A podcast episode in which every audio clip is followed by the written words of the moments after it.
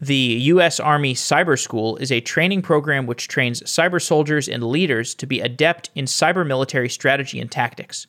In order to teach these skills, the Cyber School uses a system they call Courseware as Code, a workflow that allows updates to the curriculum in a reversion friendly fashion similar to infrastructure as code. Ben Allison teaches at the U.S. Army Cyber School, and he has put work into developing the training program and the ongoing lesson plans. Ben joins the show today to talk about how the U.S. Army manages curriculum through courseware as code, as well as the work that he has done to improve this workflow over time. Ben is also speaking at GitLab Commit 2020, which is GitLab's upcoming conference. You can register for GitLab Commit yourself by going to softwareengineeringdaily.com slash GitLab Commit. Thank you to GitLab for being a sponsor of Software Engineering Daily, and I hope you enjoy this episode.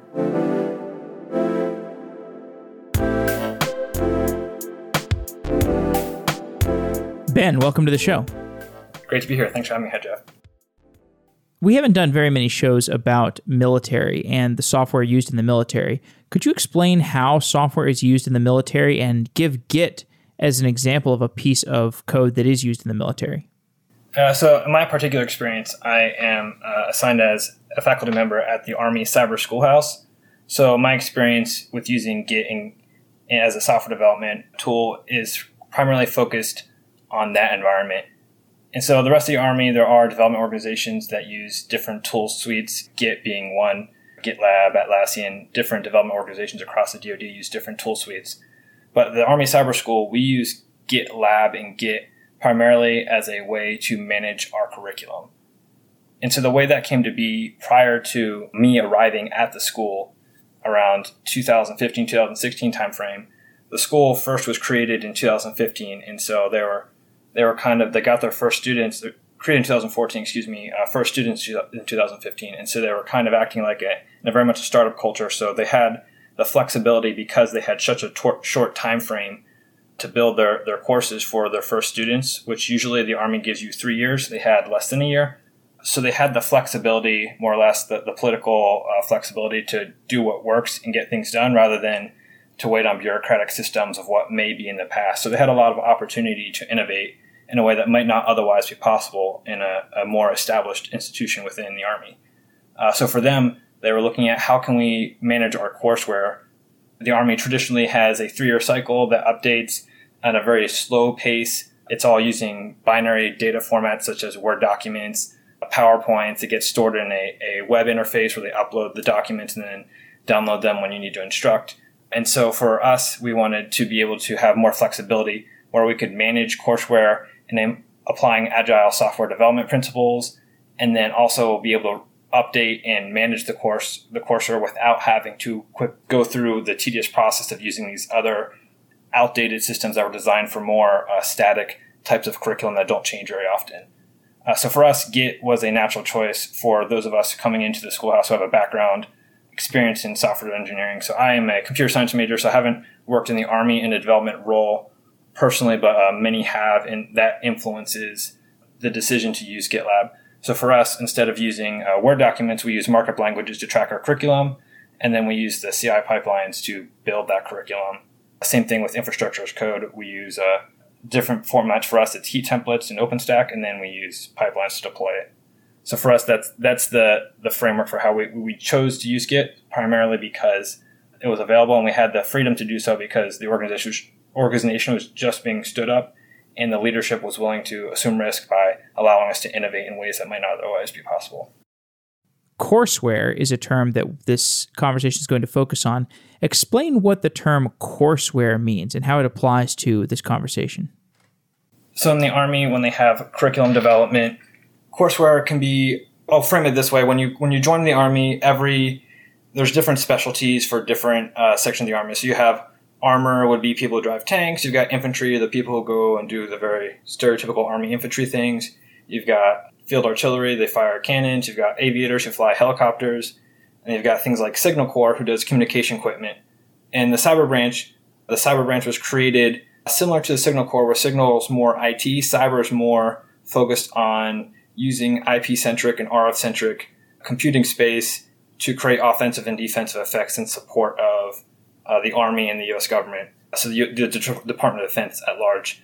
And so what that really means for us at the school is we're developing courses to support soldiers coming into the army and the officers enlisted and warrant officers who need uh, the technical theory that supports all of the operational context. The operational context is all the stuff that in the cyber branch they can't really talk about what they're doing or how they're applying the theory in some cases, but but for us, we are strictly worried about the technical theory that underlines all of the, the operational application. So for us, it's Windows fundamentals, Linux fundamentals, understanding operating systems and how they work, uh, and then understanding networking, TCP/IP, then full stack of networking and understanding it enough to apply it, and then security concepts both from offensive and defensive perspective, whether you're trying to defend an offensive actor or you're on the offensive side you need to understand all of that theory that goes behind exploitation, how to defend, how attackers hide, and so on. And so for the school, when they talk about courseware, they're talking about, for example, the Cyber Common Technical Core is a module that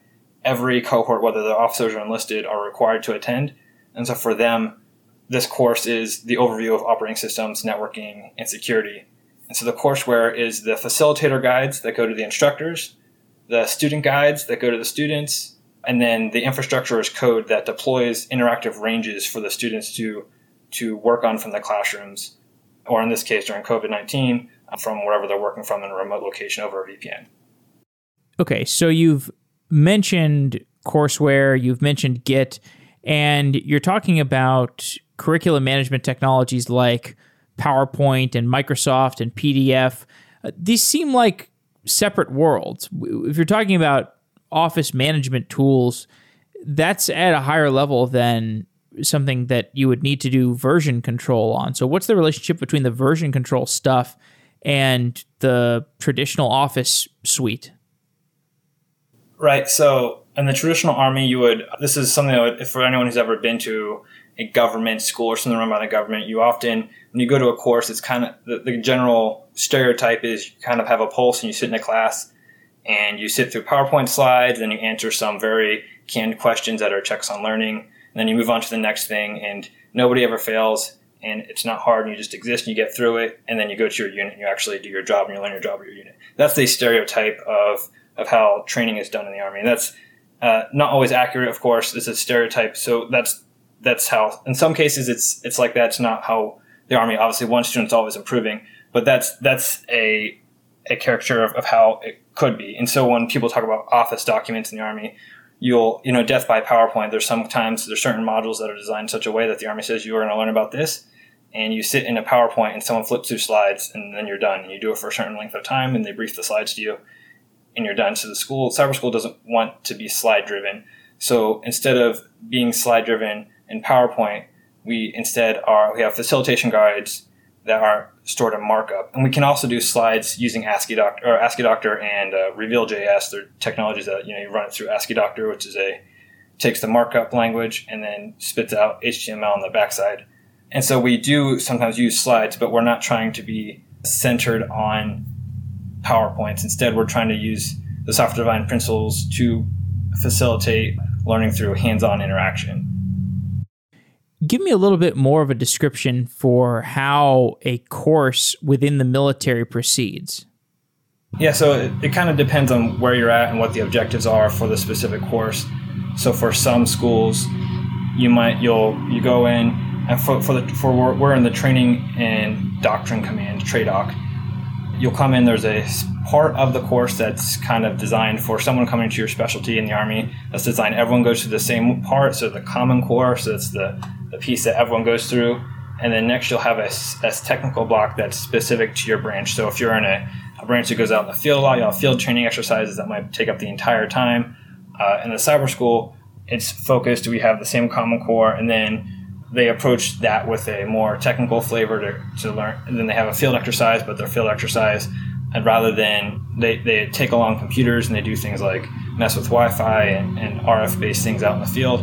But then the technical blocks for the cyber school, it's broken up into we do we modularize it. So we take a a module of programming, for example, and then we, we could give that to different cohorts and take that module and spread it around. So we're, we're focused on the module within a specific course for a specific work role. Uh, same thing for the Cyber Common Technical Core.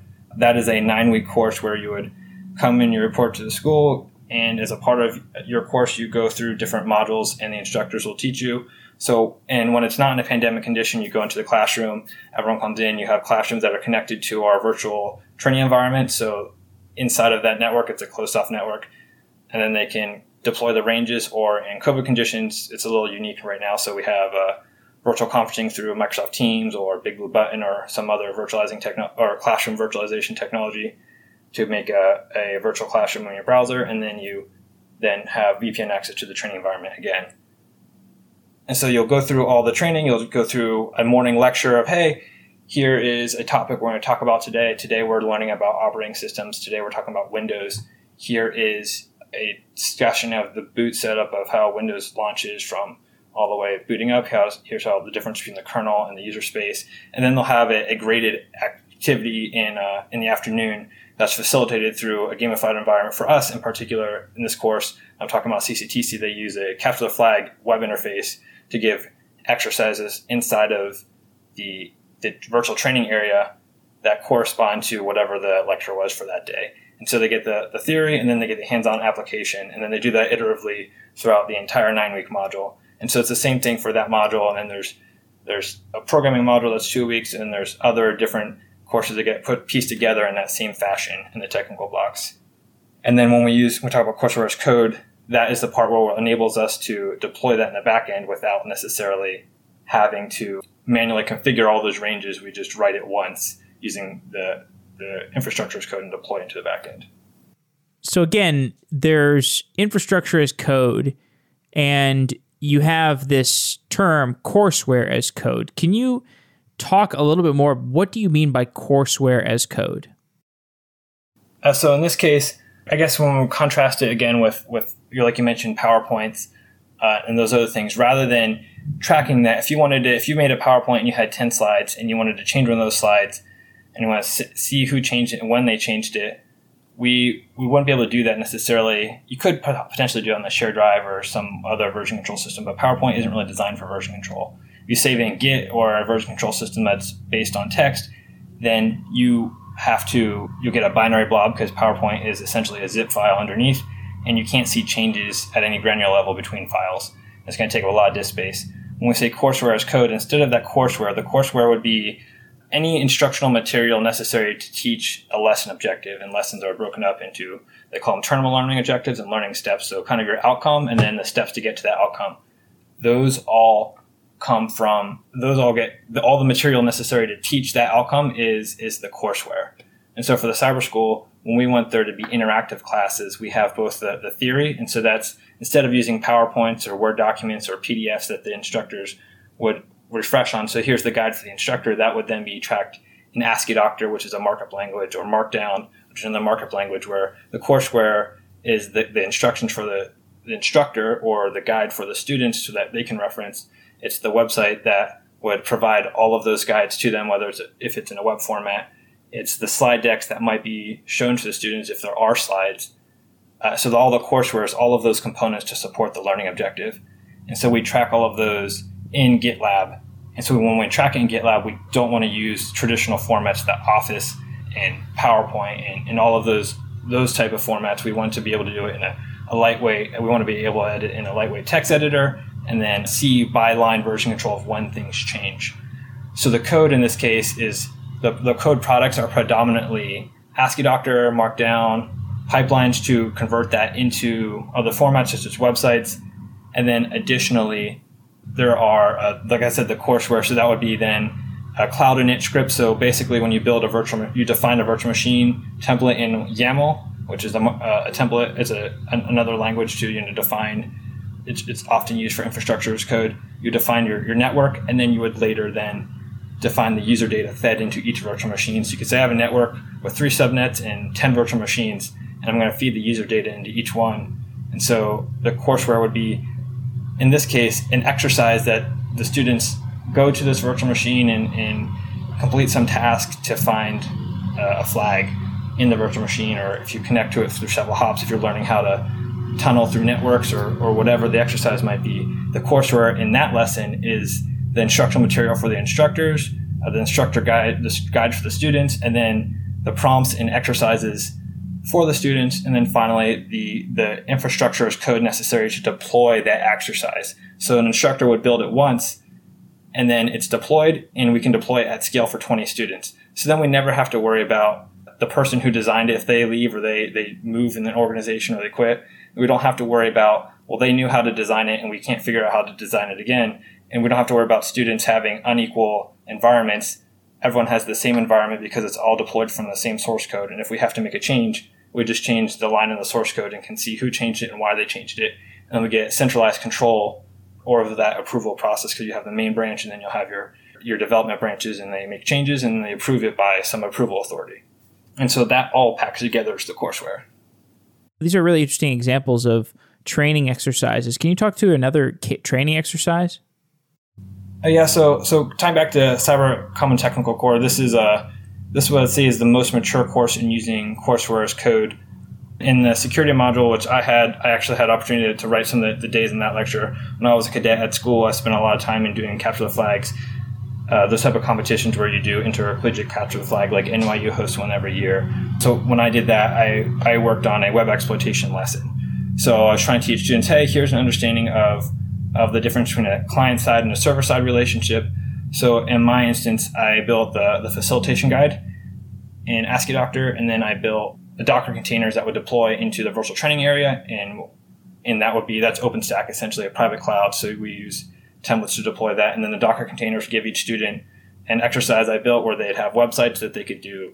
They'd, they'd understand client side um, vulnerabilities versus server side vulnerabilities and things like that. So it's all tied back to open theory, applying that theory in, an exercise, and then they would, in this case, it was modeled after the flag. So they once they exploited some uh, cause an ex- cross-site scripting or SQL injection or whatever, however the scenario was designed, they would get a flag. And so that was for them. It's a one or two day exercise. The intent there is not to create mastery, but just to help them understand the types of exploits and why it's important to to apply defensive tools against websites, for example. So why is it necessary to have these kinds of training exercises? What are these training exercises preparing the military engineers for to do? Right. So so the the cyber branch has uh, essentially two primary customers that we as the institution, the training institution, support. So at the joint level, there's the Cyber Mission Force, and that supports the United States Cyber Command and at that level, they're the ones who are in charge of uh, providing offensive and defensive effects. So they're defending American interests, and then they're they're they're prepared to uh, in a state of war, they're prepared to conduct offensive operations. So so they're they're kind of in that that staging whatever that perspective where they're where they're preparing for something in the future. Just like all the rest of the military is more providing readiness. So that's the same thing with the offensive force to provide a, a readiness capability and so for them, our goal for, for that is they're, they're, they get to the operational units and they have very poorly defined problems. When I when I draw compare back to the traditional army, if you have an Abrams tank that was created in the 80s, it's been around for about 40 years. Very little changes. So if you're trying to train someone how to use that, it's very checklist oriented. It's very established. Not much is going to change. When it does change, you know it's going to happen well ahead of time. Meanwhile, when you have uh, the cyber forces, you go out to the operational force, you don't really know what you're getting into because there's one, it's very new, things change very often, and the problems people face are very dynamic. So if you're asked to help defend an asset or a network or a piece of equipment or, or anything like that, and you may not necessarily be able to train someone for every possible combination, but what you can do is train people how to solve problems. And so our primary goal with uh, our curriculum is to give people interaction with solving problems where they're they're not necessarily we're not necessarily giving them all the answers ahead of time. We're just going to give them a problem, give them the opportunity to solve that problem, and then we're there as instructors to help nudge them along the way.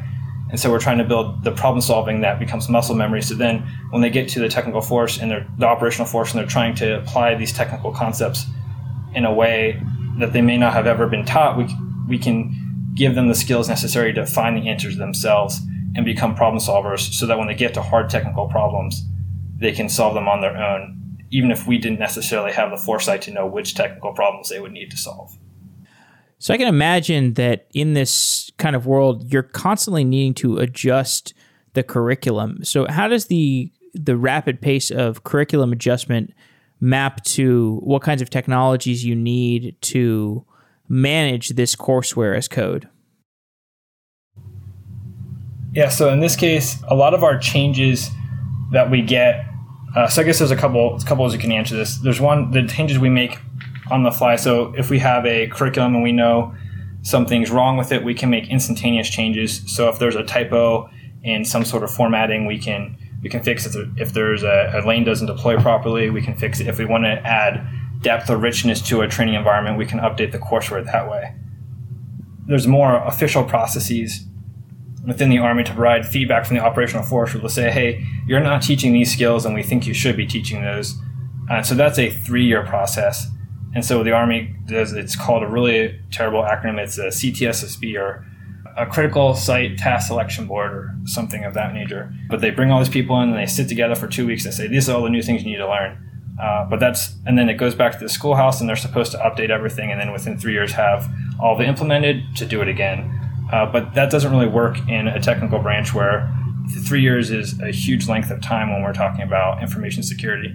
So for the school, one of our intents with courseware as code is to provide through GitLab the ability for people in the operational force to say they get to the unit, hey, hey, I would love if you would teach this instead. So then they can go into GitLab in the public repos where students have access to and make issues and say, hey, we would we think that you should teach this. And so then while a student, a single student's feedback isn't necessarily a cause to change anything, if we get enough feedback or if more more than one person says it, or if it's someone who's like a, a higher level representative, could we could take that feedback and then follow along an approval process where the course manager could eventually approve that issue and make the change, or could decide it's not. And then at some point, if we make changes uh, that are meaningful or change the outcomes, we would have to then mirror that with uh, the official processes to approve it in the what's called training development capability or the web interface I referenced before that still tracks a lot of our curriculum for the for TRADOC standards to keep us approved under the TRADOC regulation. But but we also then are able to and our approach to do that is through tag releases. So when we get to a tag release, we'll push that tag release back into training development, and then we can kind of iteratively improve little bits. And then once it gets to a, a threshold that the, the school uh, set, we'll, we'll update the next one. As far as an update, can you tell me about what kinds of Git workflows you're using? Who is involved in the review process? Yeah, for us right now, it depends on the level of of the change. So for the way traditionally things work with software development, as most people, most you, you're probably very familiar with, you have you have your release branch and then you have development branch, and they're tied to issues.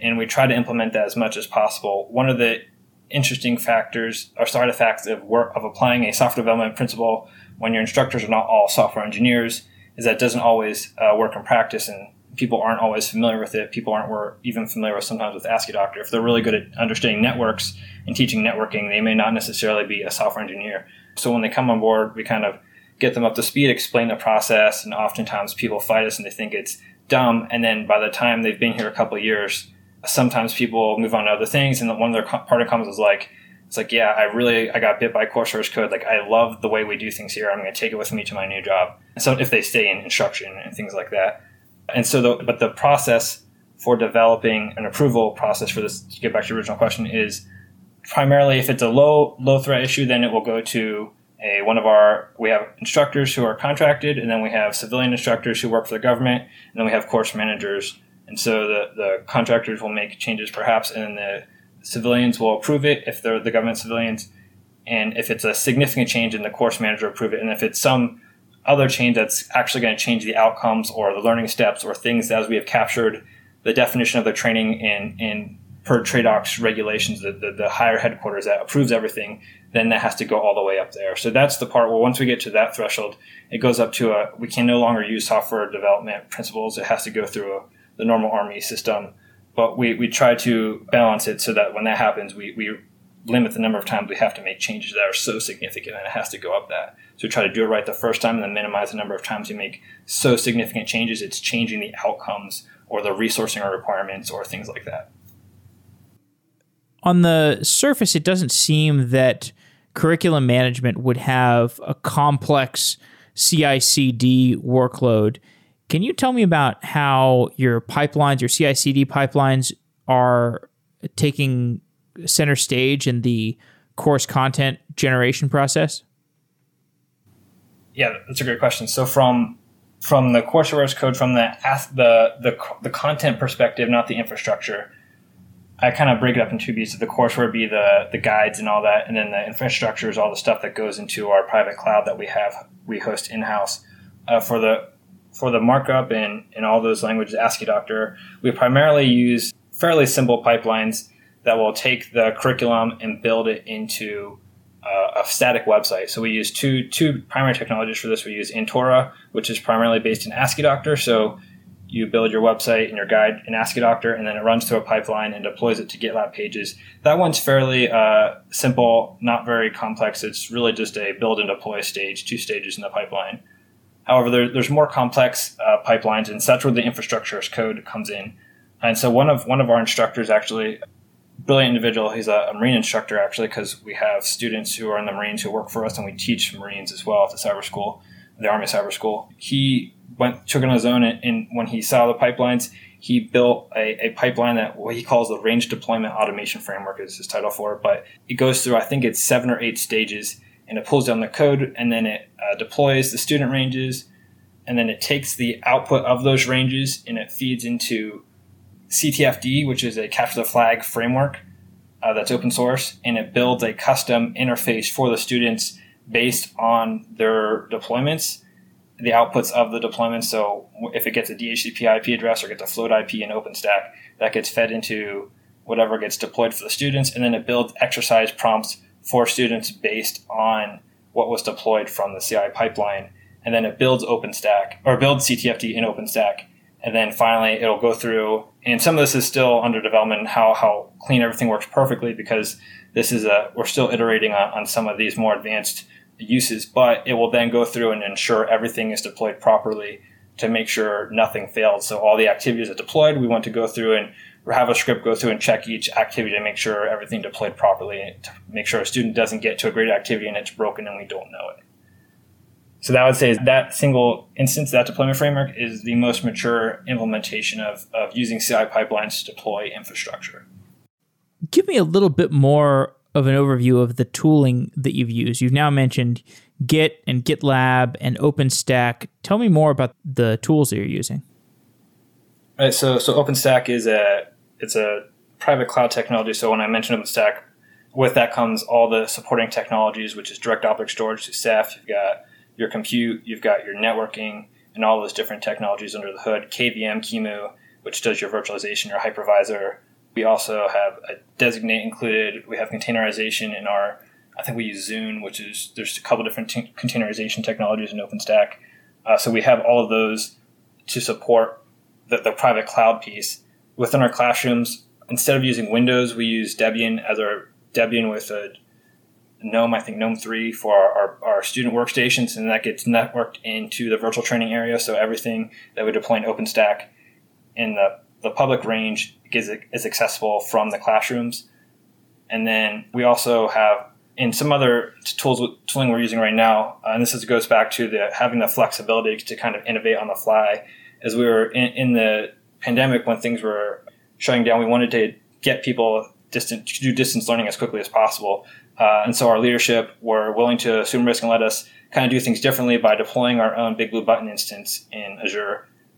And so we deployed that in Azure, and then we now have Big Blue Button, which then facilitates like a virtual classroom instance. And now the government has brought on Microsoft Teams, so it's less relevant now. But initially, when when things were first there was an initial outbreak, we were the only school across the Army that was able to adapt and not list any of our some of our functional or kind of secondary courses were canceled, but all of our primary training has gone unaffected. And, and so far, knock on wood, we have not had any uh, outbreaks. So, um, yeah, I mean, since you mentioned it, when you sat down, you you said you had just gotten back home from work, and uh, that was a, a, foreign concept to me. That's not something I had heard in uh, in many months. Why can't you just do everything remotely? Yeah, so in this particular case, uh, we had uh, a lot of things we can do remotely. So for the Army, there's different cohorts that we teach. So for officers and warrant officers, where we, we know that they have personal computers, this is one of those things, again, we're, we're, we're assuming this is not the normal way the Army does things. It doesn't expect people to bring their own equipment.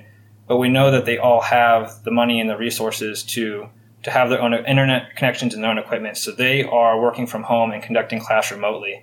Now, our enlisted populations, they're in the initial entry training, so they're straight out of high school. A lot of them may or may not have computers, and they don't have their own residence. They live in the barracks. And so for those populations, we don't have necessarily the ability to give everyone computers in their barracks with internet. Now, if there if there is a contingency where we had to get to that point, uh, we are working to posture ourselves for that, of course, and, and they're they're working very hard for those to be able to do that. But we can't necessarily have right now all of our enlisted training instead of canceling class. We don't have the ability to or the approval to put it in the barracks, but we what we do is we spread out the classroom. So we have some instructors still come in, but they are everyone's wearing masks, and then they're they'll do and instead of doing side by side, they'll do maybe every three desks. They'll be spread out to be six feet apart, and the instructor will be um, separated. Still be far apart, and they're also wearing masks, and so that reduces the risk there. So that even if there was uh, someone who was unknowingly infected or asymptomatic, they will not there's very low risk that they would infect anyone else. And, and so I'm really I'm really proud of our command here. They've actually been very proactive from the very beginning and have taken very necessary precautions. And we're in Fort Gordon, we're in Georgia, so so we're uh, we're taking precautions to, to do the best we can to protect this the population on base, where we have enlisted soldiers in the barracks who they can't get out of. Uh, they, are essentially isolated, and so we, they can't go anywhere. But then we also don't want to get them infected because they're in close proximity. So the Army uh, at Fort Gordon has done a very good job of maintaining that, and hopefully, uh, if all goes well, we'll, we'll continue to. To revisit the kind of exercises that you are digitizing or formalizing in the courseware as code practice, you, have mentioned this capture the flag term a few times. I think we should actually clarify what that is. What is a capture the flag exercise? Right. So this is uh, this borrows from kind of the more the the hacker culture so when I referenced when I was a cadet, there's these the, the basic premise of capture the flag from a, a uh, offensive or defensive sometimes scenario is you have a discrete challenge. That'll be like, hey, here's a vulnerable web application or here's a vulnerable binary. Here's a, a reversing challenge. And you take the file and you reverse engineer it. And when you reverse engineer it you find a token or a string or some unique unique string that is identified as a flag and you submit to the scoreboard and you get points uh, same thing with the web exploitation. You exploit a database, and might be a flag hidden in one of the, the admin's hash or, or something like that. So this is a common practice in, in throughout industry for the capture flag formats. But then the great thing about the format itself, outside of a challenge with capture flag, is often if you're a new person and you're trying to get into it, capture flags can be a lot of fun, but they can also be demoralizing because usually you'll start with maybe a few easy challenges and it gets really hard really quick. But the format itself allows you to distill a large amount of curriculum into discrete individual skills. So you might, the first time, if you're starting at very beginning, you might ask someone to list files in a directory, and one of the files might be a flag. So this isn't necessarily how basic we start in our curriculum, but as a, as a concept, especially if you're reaching out, applying this to more entry level, then you might have people change directories, then you might have them load, show the IP address, and so you start working through commands, in each each challenge would be you do the challenge the, the students have to work through the problem and figure out how to solve it. So they're building problem solving and then when they find the flag uh, they get instant feedback of oh you did it right you did it wrong. So it's very iterative and then when you get feedback it builds confidence. And then as you if you are able to design a, a capture the flag challenge a series of challenges such that the, the, the slope of difficulty gets is very gradual slope rather than a steep slope then students are able to build confidence in their own problem solving ability and are much more willing to keep working and keep trying. Because one thing about the information security space is sometimes the difference between someone who can, uh, in a capture flag or in some towns, solve something and someone who doesn't is not necessarily that they have difference of skills. As some, some one person might just be willing to spend 10 hours looking at a problem or a week or a month and hacking through something until they figure it out. So part of that is a confidence that if I just keep figuring this out, I'm looking at this, I might be able to figure it out. And so capture flag is, in my mind, a way to help build that self confidence that hey, I can solve this problem because I just keep working at it, and then you build it up gradually, gradually, gradually, and then before you know it, people are are getting to more complex skills and they're developing more problem solving and they're getting more self confidence. So then you get into the harder topics. And so when we use that in our courseware, we have exercises built based on lesson plans and so the students will get to try this, but then it also has some things that will go above and beyond the lesson plan. So students can kind of spread out or like they get done with everything or they know everything already in the lesson plan they can try more hard concepts that might go above and beyond what they've learned. So that helps us identify people who stand above their peers who might be uh, might be able to fast track or go to a certain assignment or hey this person's could be good for a specific work role in the operational force because they're good in this area and things like that so the capture the flag in my mind for the cyber school and also for across any educational institution i think pairs very well with courseware as code because you can tie the courseware and the capture the flag interface capture that all in code and then deploy it to some infrastructure cloud whether that's Azure, Google Cloud, AWS, or something like OpenStack that we self-host, or whatever cloud you want to use, you can you can pair that all together and package it up nicely. And then eventually, we don't do this at the school, but I would love as like a personal goal to get this type of concept to a place where someone could off the street pull things off the shelf, pull some courseware as code package off a repo, run deploy in a pipeline, and then they point it at their cloud and they get a full featured interface with courseware, uh, the infrastructure, and the gamified interface all packaged together. Uh, so we, we at the school uh, last summer sponsored sponsored from a manpower perspective. So some of us volunteered to support a cyber patriot camp in uh, downtown. We partnered with some some local partners in in Augusta and to run this for high schoolers for free. So they paid all the bills because they're the private ones. They have the money. The government can't pay them any money, but then we volunteered our, our hours as military members to help instruct. And so as a part of that, I spent a lot of time on nights and weekends building a capture flag interface for that where I was I, I, tracked all the challenges in code and then build a pipeline to build a zip that could import in a CTFd. And so then I can out of the box just have a, a really quick capture the flag interface that, that does that that somewhat gradual slope to help students learn. So I think this can apply both for the government and then also for partnerships between the government and private sector as well. Do you ever wonder why isn't there more dedicated software I could use to managing this? Does it feel like you've kind of patched together this ad hoc workflow that for some reason there's not some tool out there you can you can manage it with? I mean, you, the fact that you have to use Git to manage this courseware doesn't that feel a little like the, the, the space is immature or there should be some off the shelf thing that should do this? I think GitLab would agree that our use cases, especially for, for their tooling, is, is very unique. I don't know if they have anyone else who uses it quite like we do. At least right now, I know there's uh, others who do use it to track uh, markup languages and so on. But the full feature pipelines and everything, I agree. It is a it's piecing together, gluing together a bunch of technologies to make something.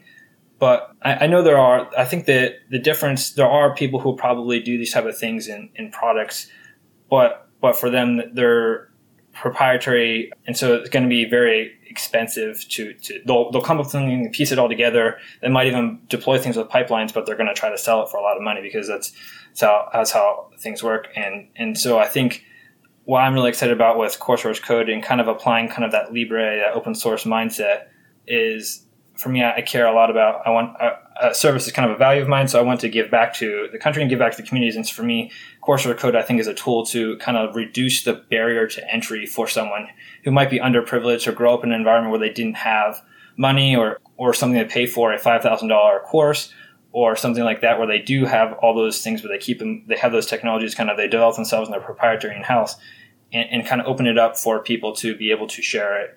And so for the school in the past, this is a, a, value the school has, and sometimes we're able to do this, and sometimes we're not. But we would we like we would like to be able to share as much as we can. So sometimes you can, and sometimes you can't.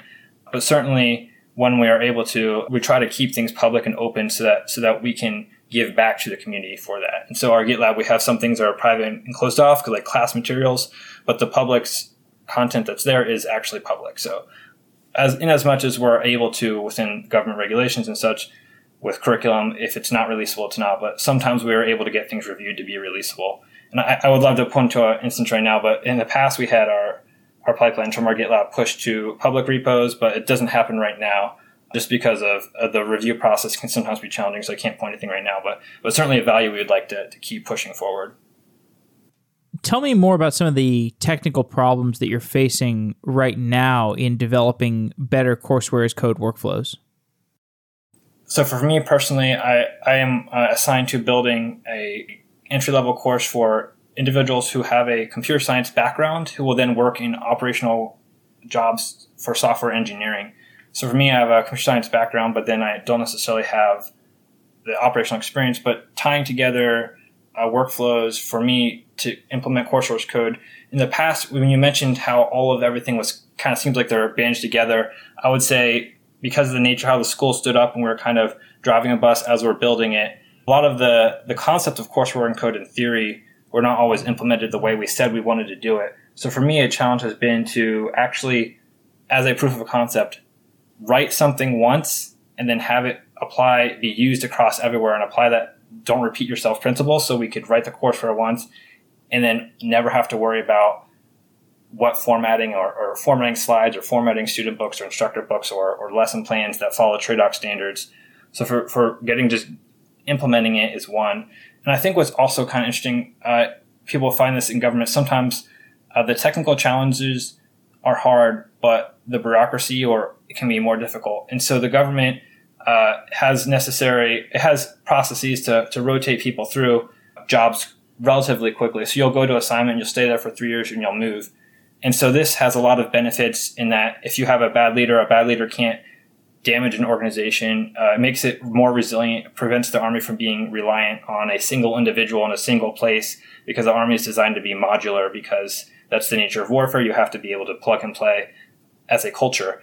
But then the challenge then can be that if you build something and you're the subject matter expert on something, then when you leave, uh, you don't want it to fall apart. And so for some institutions, they're able to institutionally like private sector can keep people for a long period of time, or they might have the ability to to keep a, a good thing good, a technical something, someone makes something that's very uh, technically successful, but keep it there. But in the army and in government in general, it's sometimes challenging to make something survive when you leave. So for me, I think my biggest challenge, uh, one of my goals, is to build something such that when I leave, it will survive and not and have the the foundation to not get replaced or or just be so difficult that someone else couldn't pick it up and move. So when I'm talking about those pipelines, I've been working on building pipelines, documentation, and all those things to make it survive when I leave, so someone else can pick it up and learn it all by themselves. And so I think, I guess maybe the ultimately that comes down to is writing things down. So it's really easy to do something and keep it on your head if you're the one person who does it. But when you leave, if it's not written down and it's not written down in a way other people can access it, then it's not really useful and it kind of goes away when you leave. So for me, I think it's almost not really a technical challenge, it's an organizational challenge of how do you build something so it can survive beyond you when you leave the organization. So, is that more about building the actual engineering workflows and scripts and stuff, or is a lot of it about how do you document things properly? I think it's a little bit of both. So, you know, people say that good code reads itself, but at the same time, documentation is a, a big part of it. So, for example, I build a, a pipeline that essentially it's somewhat convoluted, and sometimes when you're a one man team, you don't use branches. You write all on the primary branch, whether it's master or main or whatever you call it, and then you piece all these things together, and it's in your free time when you're borrowing between meetings and so on. And so I have something that takes a dictionary, a directory structure format, builds a dictionary out of it, and feeds it into templates to build all of these Markdown and uh, Asciidoctor and Hugo templates and so on. And so when I say like documentation, then is real writing an actual course in that format to teach people how to use it. So I would write all the the actual learning steps and outcomes and all the the the courseware content as an example of here's how to use it, and then it actually teaches people how to use it. So I mean that seems it's, it's not really innovative or anything like that. It's just uh, taking the time to write things down at an organization that kind of is always moving and growing at a breakneck speed. Do you have your eye on any other tools or processes that could make better productivity gains from where you stand today? I think right now our biggest challenge is really adoption of what we have more than uh, new things. I think there, for from a productivity perspective, uh, we have proven that we what we have works in some courses, but then scaling it out to all courses is sometimes more challenging because once people get established in the way they run, it's harder to get them to change it, especially while you're teaching as you go. So I, I can't really think of any new technologies we've been looking at moving to we tend to lean on. Uh, so when, within OpenStack, you can kind of deploy whatever technology you want. So it's a it's the back end, so you can build your middleware inside of OpenStack. So when we need a new thing, if it's open source, we can just deploy it and tear it down and so on. To, so long as it fits the licensing for that, of course. But we don't necessarily have is a if someone wants to try something, they can try it out. So I don't know there's know if there's necessarily anything where we'd say I really wanted to try this, but I didn't have an opportunity to. That said, I think adoption to get people to use what we're using across the board. Many courses do do it, but some just have already been founded. They they getting them to adopt it and do it in a good way is sometimes challenging for us. Can you make use of public cloud yet in the military? I can't uh, speak to the DoD at large. I could see everyone. Hopefully, if, if people are, are following this topic, they would be able to see there's the JEDI contract that's got been in the news a lot. I know that's still going through its process. I, I don't have any visibility on that, so I can't speak to where it's at now. I know my organization, we do have access to our, our organization has Azure, so we can host things there.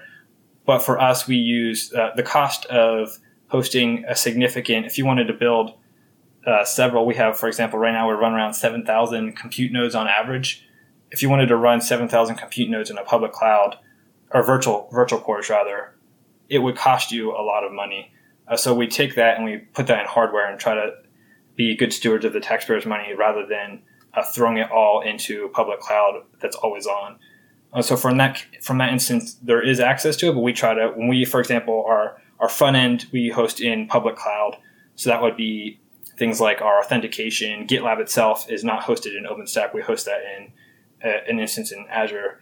Uh, so then we take advantage of their backup. But then GitLab deploys things in OpenStack, and OpenStack is all our personal hardware that we we manage in house. If that makes sense. So we kind of try to balance both best of both worlds there. Is there anything else about building software in the military that might surprise people outside of the military? I think across the board, uh, people who are not in the military would expect that the government runs and might build its own software, or things like that. But anyone who's dealt with acquisitions or understands how government works would think that the government probably buys everything. I think people would be surprised to know now is there's a growing culture within the Army and across the DoD to apply DevOps and DevSecOps to the government. So things like instead of purchasing software from someone where the private corporation might keep the rights and the government's tied to that, the government's looking for ways to, hey, how do we buy the data rights for the software too when we purchase this? then we have the flexibility to manage it in house. Um, Army Futures Command is also building their own developer. They call it uh, a, a, developer factory or something like that, where they're trying to apply software development to Army problems internally rather than going through an acquisition process. So then we're able to manage, we might buy something off the shelf and then we keep the source code we buy data rights for the source code and then we might manage it in house. So then we have the flexibility to update things.